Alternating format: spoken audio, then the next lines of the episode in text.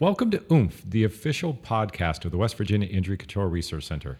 I'm Rob Bossarte, director of the ICRC, and we're here to have an informal discussion with injury control researchers and students to help our listeners think about injury control research in a brand new way. I'm joined today by a couple of special guests. This is another one of our special intern editions, the summer intern edition. And my usual co host, who our vast listening audience will have heard from before, who's currently taking a quick nap. And so I'll let him introduce himself. Dan? Thank you, Rob. Um, my name is Dan Shook. I'm the director of the Mountain Safe Initiative, which is the outreach program of the WVU Injury Control Research Center. And uh, I'm also known as uh, Safety Dan. We'll come back to that later because I don't think we've talked about Mountain Safe before. No. And I think to some de- various degrees, both of our guests have helped you with th- that initiative. So maybe we can they tell people what that is when we come back. And so now we have two special guests. I think I will uh, go in a slightly different order than the one we did this morning. So I'll have them introduce themselves, and we'll start with Caitlin. Caitlin, who are you? Where are you from? What are you doing? Hi, I'm Caitlin Bossarte. I'm from Rochester, New York. I'm a junior at Duquesne University, and I'm studying international relations and international security studies. And I'm also getting a minor in French and psychology. So that'd be minors. Yes. Yeah, you must Sorry. have great parents to be willing to pay for all that. Yep. They're- they're not- We, well, good. And and what are you doing here at the ICRC? I am working on a couple literature reviews, helping out with those, and I'm also helping Gears um, collect survey information from states, territories, and tribes um, with the CDC survey. And what is Gears? It is Global Evaluation and Applied Research Solutions. Oh, that's what it stands for. Yes, Yeah, that's what so- it stands for. And so Gears is one of the partners of the ICRC. Yes. They're working with us on a large study of changes in suicide rates, and you're, you're helping with that. I am. I'm calling um, representatives, delegates, and commissioners and trying to get them to answer the survey. So these are people who are invited to participate in the survey, and you're trying to help encourage them along. That is correct. And how's it going? It's going okay. Um, haven't gotten a lot of responses yet. Left a lot of voicemails, some angry responders. Wait, you've left angry voicemails, or No, no, not me. Some people have been slightly angry by my calls, but And is it personal? Do they not like you, or is it- probably. Yeah. Okay. Fair enough. Okay, and we'll get back to you and our other guest, Olivia. Hi, my name is Olivia Novias. I'm also also from Rochester, New York. Um, I'm entering my junior year at John Carroll, Carroll University in Cleveland, Ohio. Um, I'm a political science major with double minor in Spanish and Italian, hmm. and I'm currently working on the opioid hmm. response guide handbook for hmm. the ICRC. How about So- that legislative guide? Yeah, the Legislative legislative, guide, guide. yes. Yeah. Is that important? So I also must also say you, you must have great parents as well to Yeah. pay for that wonderful They're- education you're getting. Yep, they're awesome. Would you like to give a shout out to your parents right now? Say hi, mom, dad. Shout out, mom and dad. There you go. Maybe just a check. Just what? She needs to pay him back. Yeah, yeah. There you go. That's how you do it. It's, Did the job. and so you've been working on a legislative guide for us, yes. hmm and how's that going? It's going well. I've learned a lot. I've done a lot of research and learned a lot about the um, epidemic that's going on right now with opioids and heroin and fentanyl. Um, it's definitely very, it's a huge issue that's going on right now. So it's been interesting to learn about that and see how um, research is really important um, in determining what policy is helpful for certain communities and states. So, what's the one thing you would that you found most interesting, or you find most interesting about the opioid epidemic? Um, one thing that's um, definitely interests me throughout um, learning about it is just the stigma that it um, surrounds the whole epidemic and with people who use drugs um, and how that really holds um, people back and holds everything back from being able to, I don't know, um, find solutions and get help and stuff like that. So that um, is really frustrating. But I feel that with um, awareness and research that people do here at the ICRC, it will definitely help with um, moving that along and helping destigmatize certain areas of that. Yeah. Help seeking. Yeah. Yeah. Uh, It's a great observation. It's one of our major efforts is to try to raise awareness about uh, opioid use disorders and, and drug use disorders in general and the availability of treatment and help encourage people to get into care and, and, and more importantly, or equally important, I suppose, is to get the communities that surround those people to help encourage them and to be accepting of this as something that is positive both for the people and for their, and for their communities. So I think that's a great observation. So Caitlin, what, what have you learned talking to people on the phone? Anything about suicide and suicide prevention? You've been No. doing literature reviews as well, right? Yeah, that's and that's a, a mind-numbingly boring task. Have you enjoyed it? I have. I've learned, gotten to learn a lot about suicide prevention and like the factors that um, lead up to suicide and how the ICRC works to help prevent suicide. So that's been interesting. Definitely, my psychology minor will be helpful. There you go. What component of the risk factors you've identified have you found interesting or, or might feed into your future study? Um, I thought the drug addiction component of it, opioid addiction, it's been pretty interesting. I'm not sure how my specific plans in the future will that will factor in, but I definitely think it's a very interesting topic. And yeah, The, the link between substance abuse disorders and suicide. yes, Yes. Is that something that's on the survey, by the way? Do we ask anybody about that? no, No. Uh, perhaps we should have. Hindsight would be a good thing.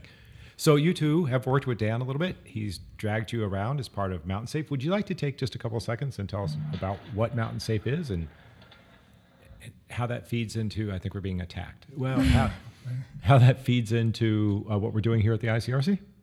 Yes, sir. Um, Mountain Safe is, um, we, we were a safe communities. Uh, we were accredited safe communities by the National Safety Council, and now that program has transitioned into uh, Mountain Safe, uh, and, which is a part of the um, you know ICRC, and it's the outreach core. And, and what we do is we take uh, the information, the evidence that you know the researchers um, discover about how to solve and fix and prevent some of these uh, injuries, uh, the injury problems that we have, um, or deaths, and then we, we take it to the community, work with co- communities um, at the grassroots level to try to uh, give them evidence based tools and information to be able to use in their community to make it safer for them because so many of these these injuries and deaths can just be prevented if people knew how.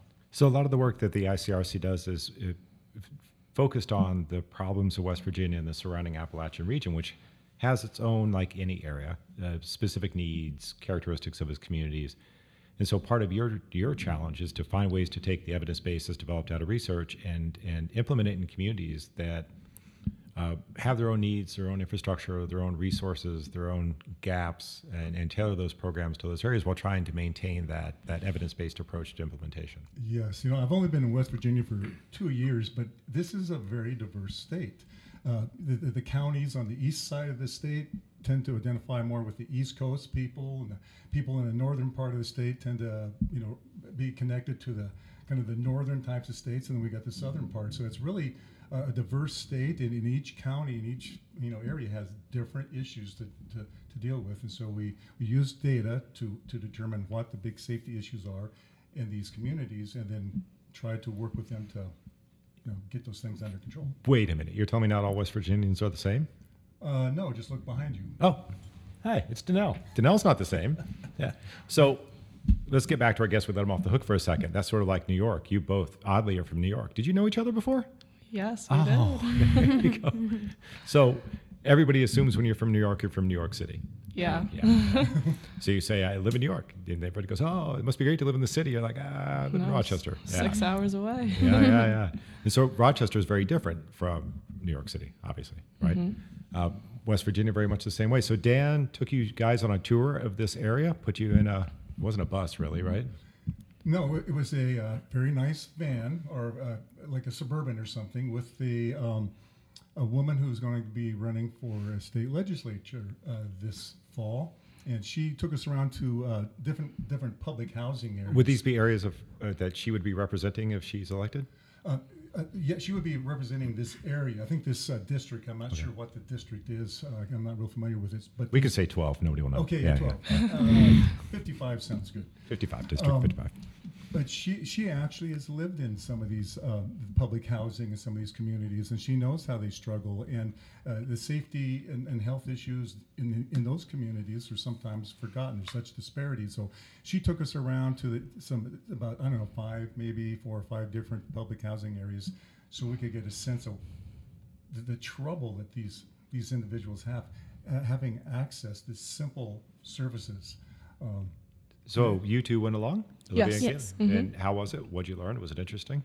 It was really interesting. Um, it was really crazy to see how far some of these um, housing places were from um, public transportation, and then say per se if like someone doesn't have a car, um, the roads were pretty windy. There wasn't really sidewalks or anything, We so don't you have could a lot of sidewalks. yeah, so you could see how that could be a huge issue with um, the ability just to get to work or get to the store or something or get to the doctor, um, how that could be an issue, and also just how unsafe it could be, like with um, accidents with motor vehicles and stuff like that. It's complicated, right? Because we tell people who are sick to go to the doctor that there's a hospital to go to the doctor. But if you live in one of these rural areas and you can't necessarily walk, and the other thing, and I don't know if you mentioned or not, our roads tend to go very uphill and downhill all the time. We don't have a lot of flat Yeah. roads, right?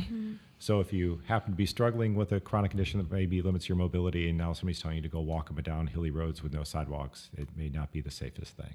Yeah, it puts children in danger in, in Yeah. our uh, school system. As a matter of fact, it was kind of fun on this trip that we actually saw the elementary school that Caitlin went to when you were here in grad school, I guess, or you were teaching at the university Yeah. previously. So that All right, now you've let everybody know she's my daughter. Oh, oh, yeah, they didn't know that.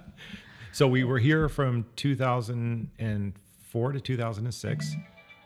No, we weren't here that long. We were here for like 10 I was here. You, you, and the rest of the family lived in Atlanta for a year, but then I was here. Right. So So you, went to were, fourth grade. Fourth grade, yeah. yeah, you went he to. did, or you did? I thought you were here. I did not go to fourth Oh, grade okay. here. Yes. I went to fourth grade here. So you went. You were a student in Cheat Lake Elementary School. I was, yes. Yeah. So you have some ties to West Virginia. I do. Yeah. I didn't notice how uh, uh, unsafe the road. I we did see like it's off this one really windy, like, hard to access road, and if people like miss the bus and don't have any other transportation to get there too, it's and like have to walk. It was not that safe, so I didn't Yeah. notice that when I was in fourth grade. Uh, Can, can I ask a question too about safe about safety?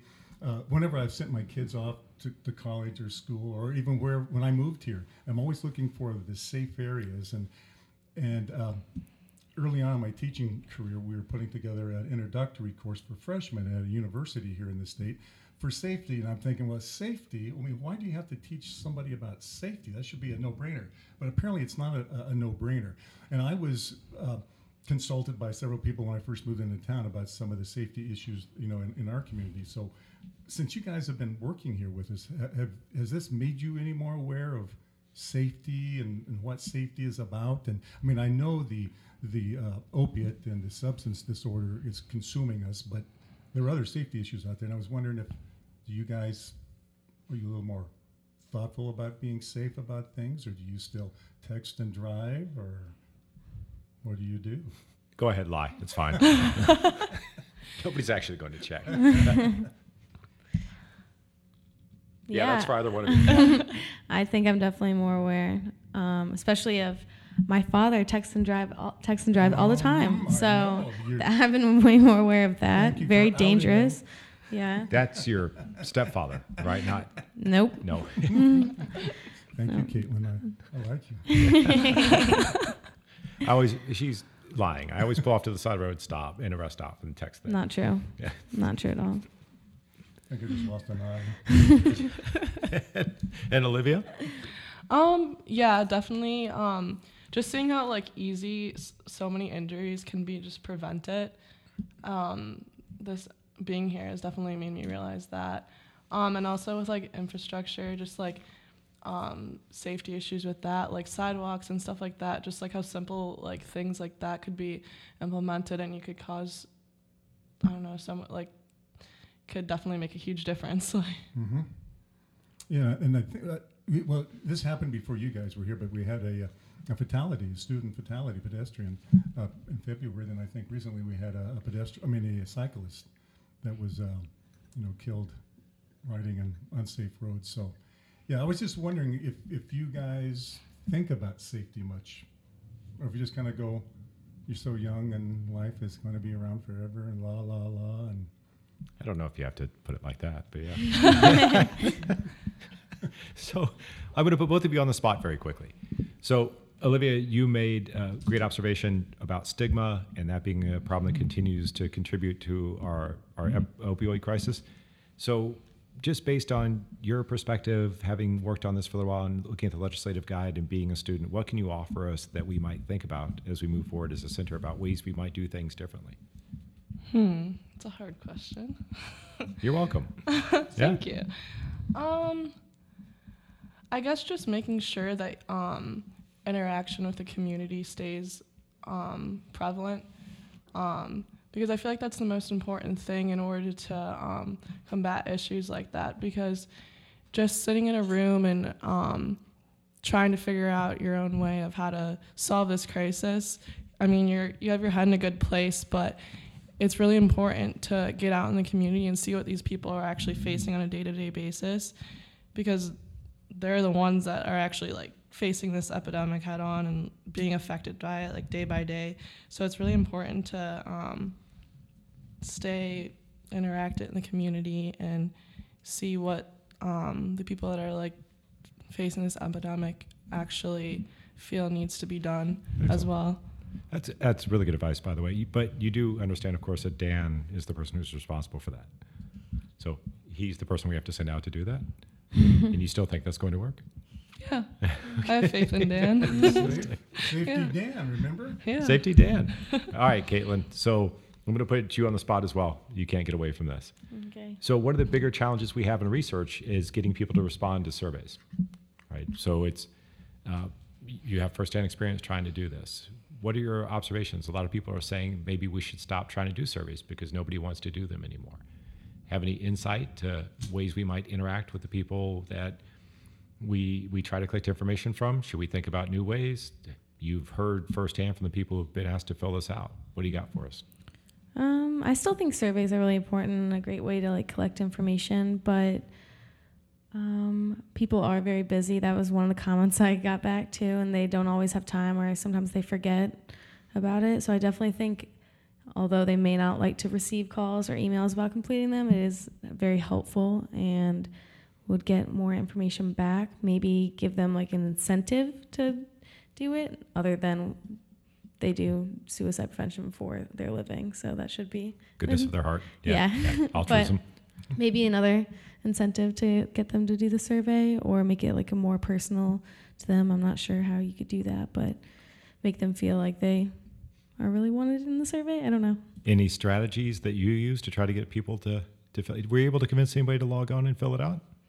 Um, some people I talked to, I didn't actually do the survey with them, but um, they like called back right away and said they'd love to be a part of it and asked me to resend them the link because they didn't know where it went over the course of a couple weeks. So Patience is important as people Yes. yell at you. yes, Yes.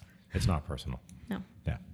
All right. So I think that gets me through my questions. I, I'd like to offer the opportunity to both of you to say anything you want about your experience. Who got to go to the shack? Olivia, you got to go Yeah, to I got to right? go to the shack. Caitlin, did you go? No. No. No. How was the shack? What is the shack? Um, the shack is basically like um, kind of like an after school center, but like you can really go there anytime you need to. Um, essentially for kids.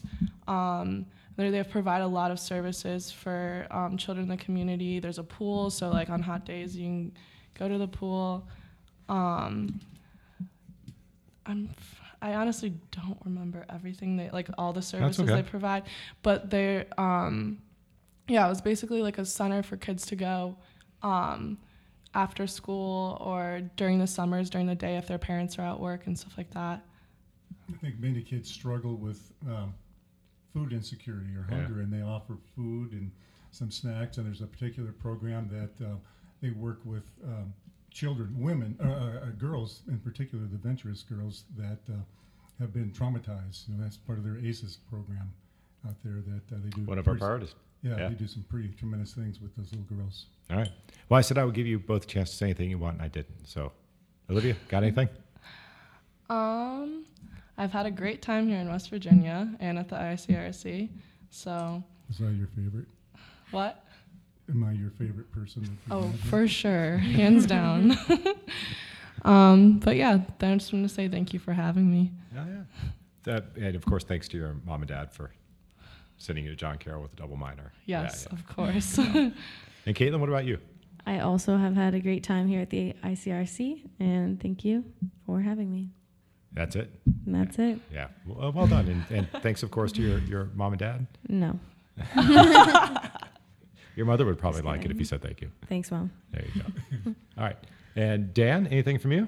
Uh, no, I just enjoy uh, hanging out with young folks like this. It, it keeps me energized and keep, keeps me on my toes and thinking, and I enjoy it. I don't like old people. No, me neither. I neither. like hanging out with young people. So I, I want to thank both of you for working with us this summer. You've helped us move some projects forward. Uh, the legislative guide, Olivia, has uh, been a direct result of your contribution. Thank you. And I'm, hope the briefing with the state legislator at the end of the week goes well. Caitlin, thank you for helping with gears and for literature reviews. You help make those projects move forward. Hopefully, you guys will go back and spread word about public health and injury prevention and try to get you some of your classmates involved.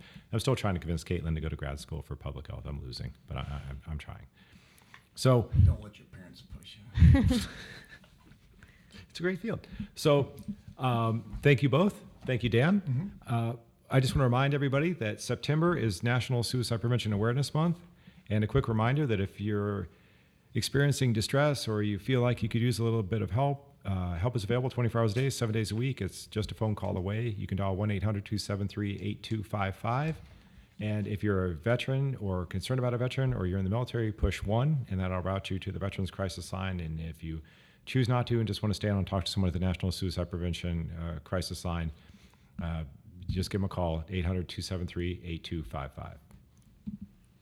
All right. Well, thank you again for tuning in to hear our conversation with our summer interns, Caitlin and Olivia. If you have questions or comments, make sure you share them with us on Twitter or Facebook using hashtag AskWVUICRC. Again, that's hashtag AskWVUICRC. Uh, this is Safety Dan. Uh, we hope that this conversation has helped you think about injury prevention in a new way. Be sure uh, you subscribe to our podcast on iTunes. Goodbye from your friends at Oomph. We make injury control cool. Cool.